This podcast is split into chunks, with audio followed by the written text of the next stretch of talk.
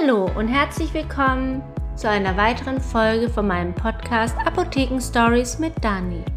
Diesmal soll es um ein Thema gehen, was ich glaube alle schon mal gehört haben oder auch betroffen sind. Bluthochdruck. Darum soll es gehen, weil ich merke auch in meiner Apotheke, dass es ein Thema ist, was doch noch nicht so bei allen angekommen ist, wie wichtig es ist, sich darum zu kümmern, wenn man es hat, seine Tabletten regelmäßig zu nehmen und in welche Gefahr man sich begibt, wenn man das nämlich nicht tut.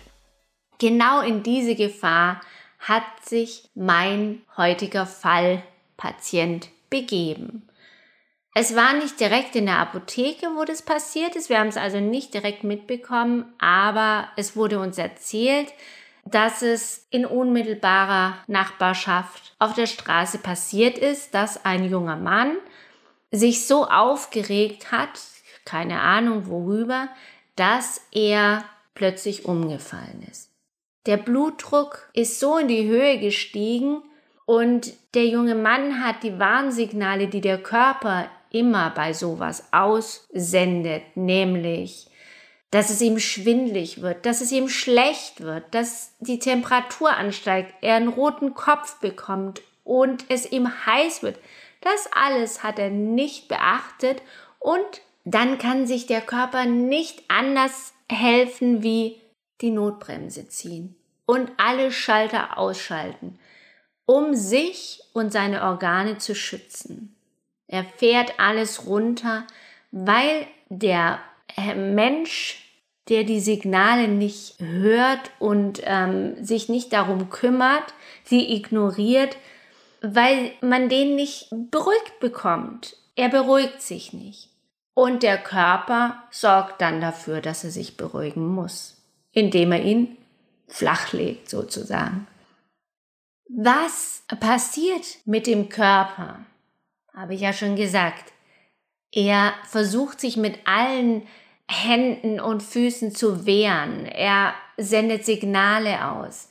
Und wenn dieser Blutdruck nach oben steigt und ignoriert wird, dann wird hier erstmal alles lahmgelegt, um die Temperatur wieder auf ein normales zu bekommen, um den Pulsschlag, den Herzschlag wieder runterzufahren, damit das Herz nicht irgendwann mal explodiert. Das ist ja eine Kraft, die das Herz aufbringen muss, um diesen Druck standzuhalten und man unterschätzt das, was das Herz hier leisten muss.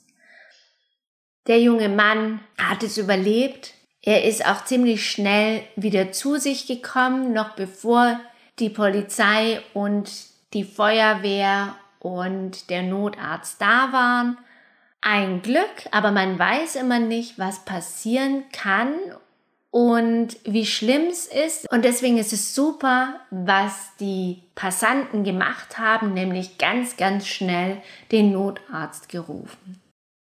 Was ist Blutdruck überhaupt? Was ist denn ein guter Blutdruck oder ein normaler Blutdruck? Und was ist ein zu hoher Blutdruck? Ein normaler Blutdruck ist, wenn er super normal ist, 120 der obere systolische Wert, zu 70 oder 80, das ist der untere diastolische Wert. Von einem Bluthochdruck spricht man bei über 140 zu 90. Der systolische und diastolische Wert beschreibt, was das Herz gerade leisten muss. Beim systolischen Wert, das ist der höchste Druck, der auf das Herz lastet und dass es, wenn das Herz komplett die ganzen, das ganze Blut rausbefördert, die Auswurfleistung. Und der diastolische Druck, den hat man, wenn sich das Herz wieder mit Blut füllt. Und diese beiden Werte werden auch beim Blutdruckmessen gemessen. Früher, ich hatte noch einen ganz alten Arzt, als ich ein kleines Kind war in Chennai, ein ganz toller Arzt und der hat noch mit Stethoskop gemessen. Also nicht elektrisch, sondern wir hatten das Stethoskop. Da gibt es zwei Stöpsel, die man in das Ohr steckt. Mit dem hört man. Und eine, ein Kabel. Und am Ende des Kabels ist so ein Hörrohr mit einer Membran. Und die wird in die Armbeuge festgehalten, dort draufgelegt, festgehalten.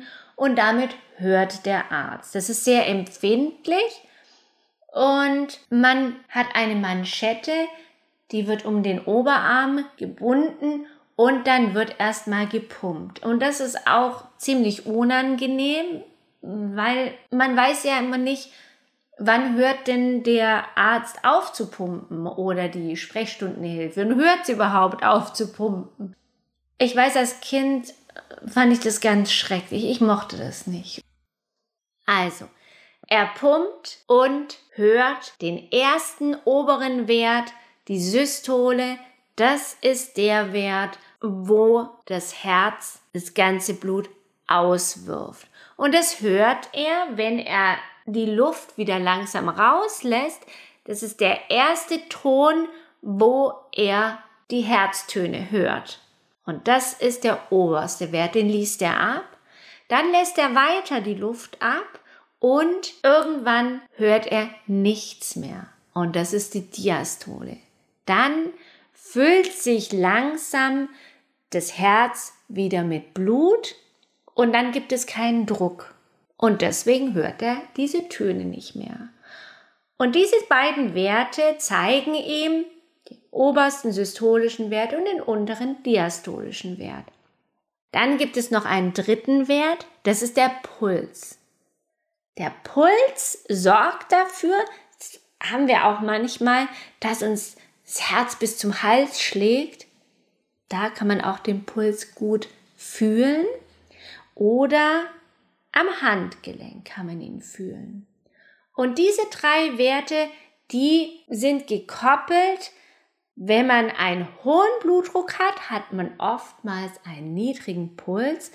Und wenn man einen niedrigen Wert hat, einen niedrigen Blutdruck, manche haben sogar unter 100 den oberen systolischen Wert und der Puls ist dann sehr hoch, weil er versucht, den niedrigen Blutdruck irgendwie anzutreiben und deswegen hat man meistens bei einem niedrigen Blutdruck auch einen hohen Pulswert. So, jetzt wisst ihr, was das alles auf sich hat mit dem Blutdruckmessen.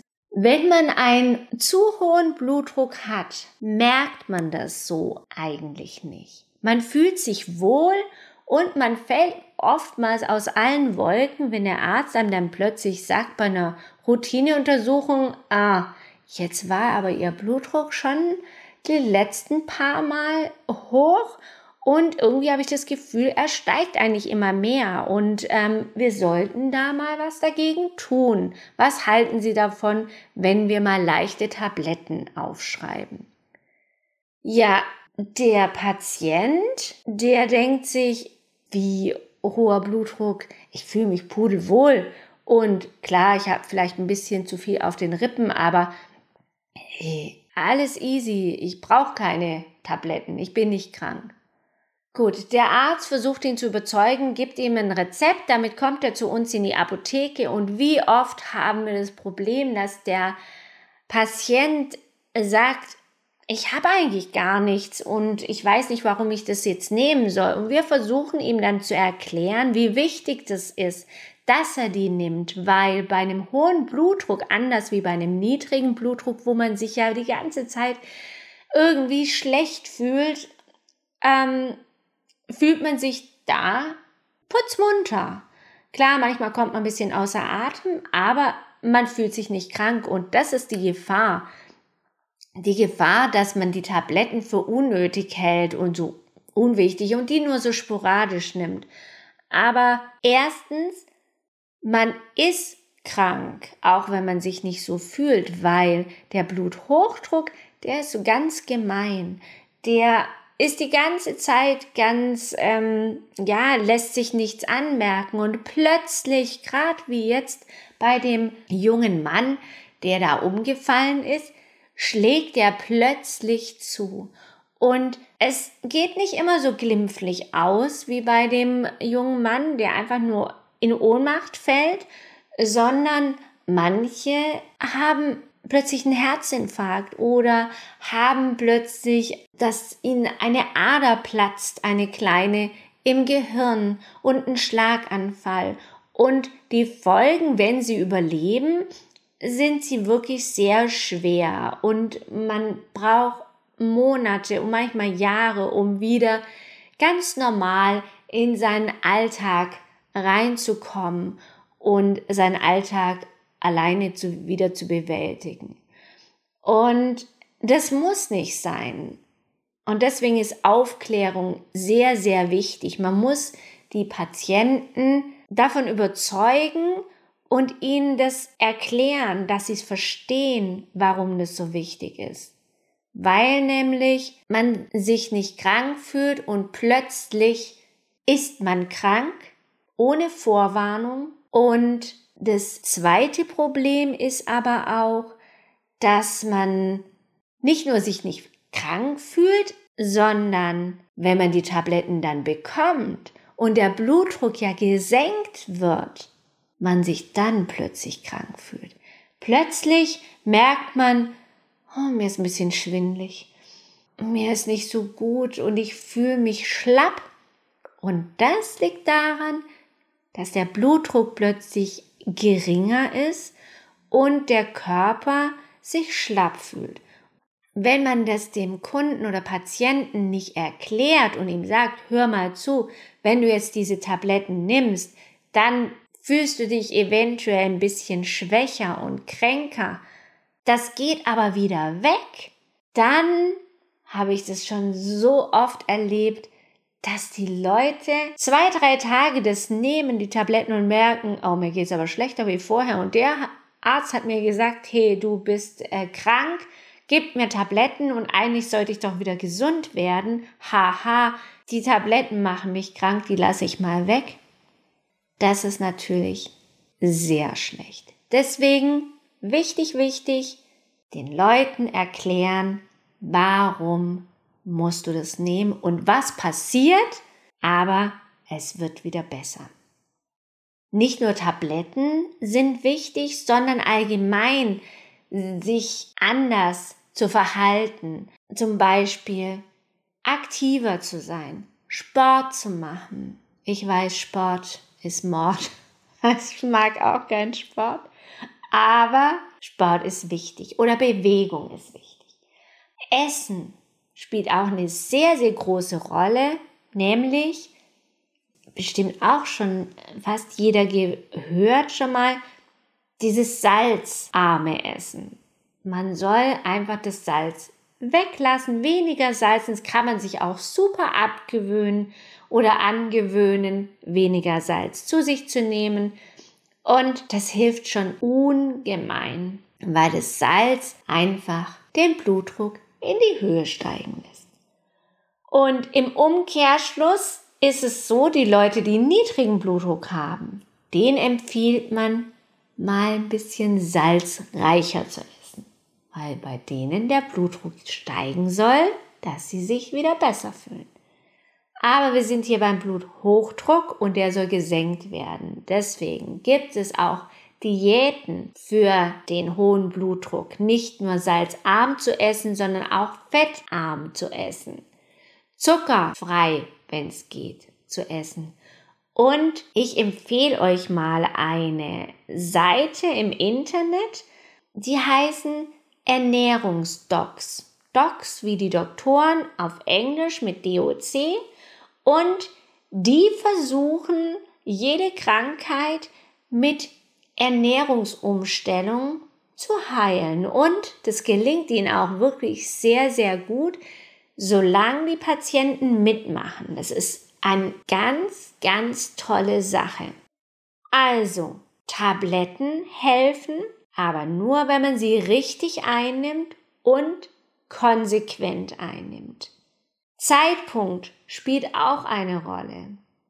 Wenn man sie morgens einnehmen soll vom Arzt her, weil nämlich der Blutdruck am Morgen erstmal steigt und man verträgt es aber nicht, weil man merkt, es wird einem erstmal schwindlig, dann empfehle ich, die mal die erste Woche, bis sich das Ganze eingependelt hat und man nicht mehr unter diesem Schwindelgefühl leidet, sie mal abends zu nehmen, kurz vor dem Schlafengehen, weil dann diese üble Übelkeit und Schwindel weggeschlafen wird.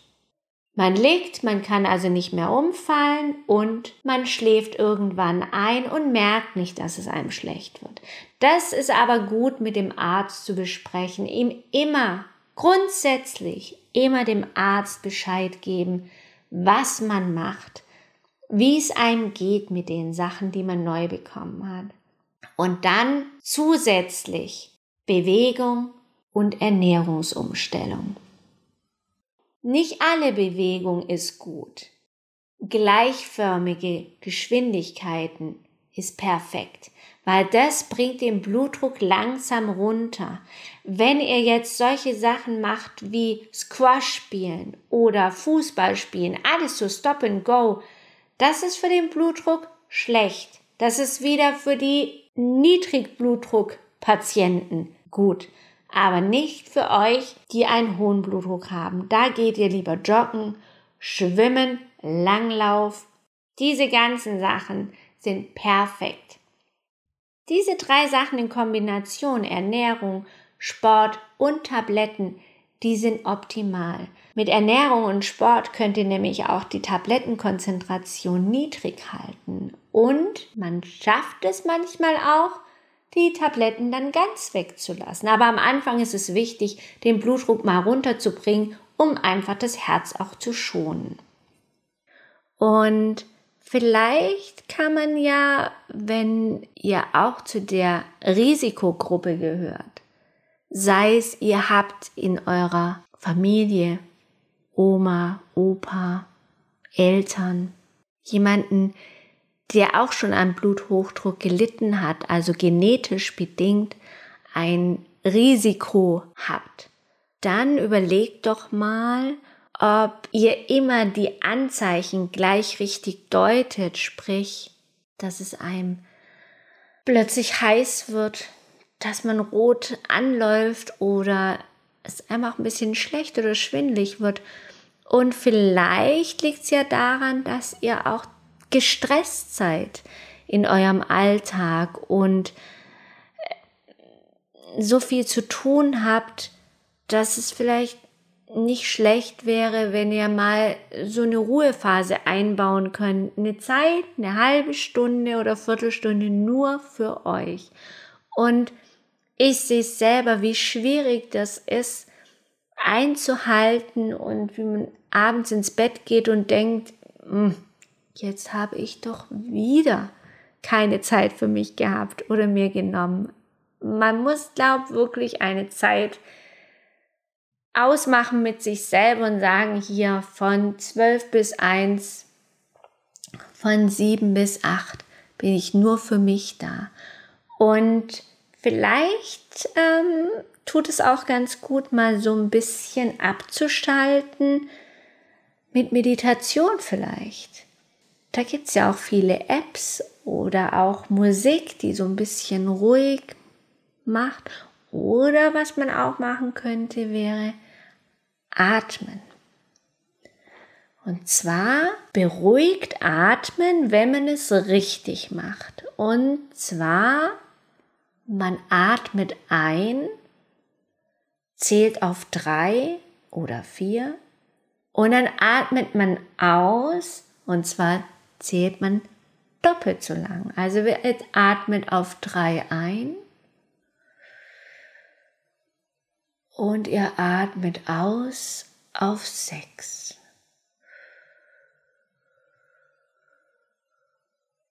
Das fällt ein bisschen schwer, weil man denkt, man bekommt am Ende keine Luft mehr, aber das kann man lernen. Und man wird wirklich ruhiger. Und wenn ihr mal im Stau steht und denkt, jetzt regt's mich aber auf hier und ich muss da, da, da, dahin, dann versucht euch zu beruhigen, schaltet das Radio ein, singt mit. Singen ist auch sehr gut für den Blutdruck. Es bringt euch runter und senkt den Blutdruck und ihr könnt eh nichts ändern. Ihr steht im Stau. Es geht nicht vorwärts, es geht nicht zurück. Was wollt ihr denn machen? Ausflippen bringt nichts. So, jetzt bin ich am Ende meiner Folge und ich hoffe, ihr konntet was mitnehmen. Zumindest, dass es sich nicht lohnt, sich so aufzuregen, dass man den Notarzt braucht. Ich wünsche euch einen schönen Tag. Egal wo ihr seid, macht das Beste draus. Nehmt euch Zeit für euch selbst und wir hören uns am Donnerstag wieder. Bis dann. Tschüss.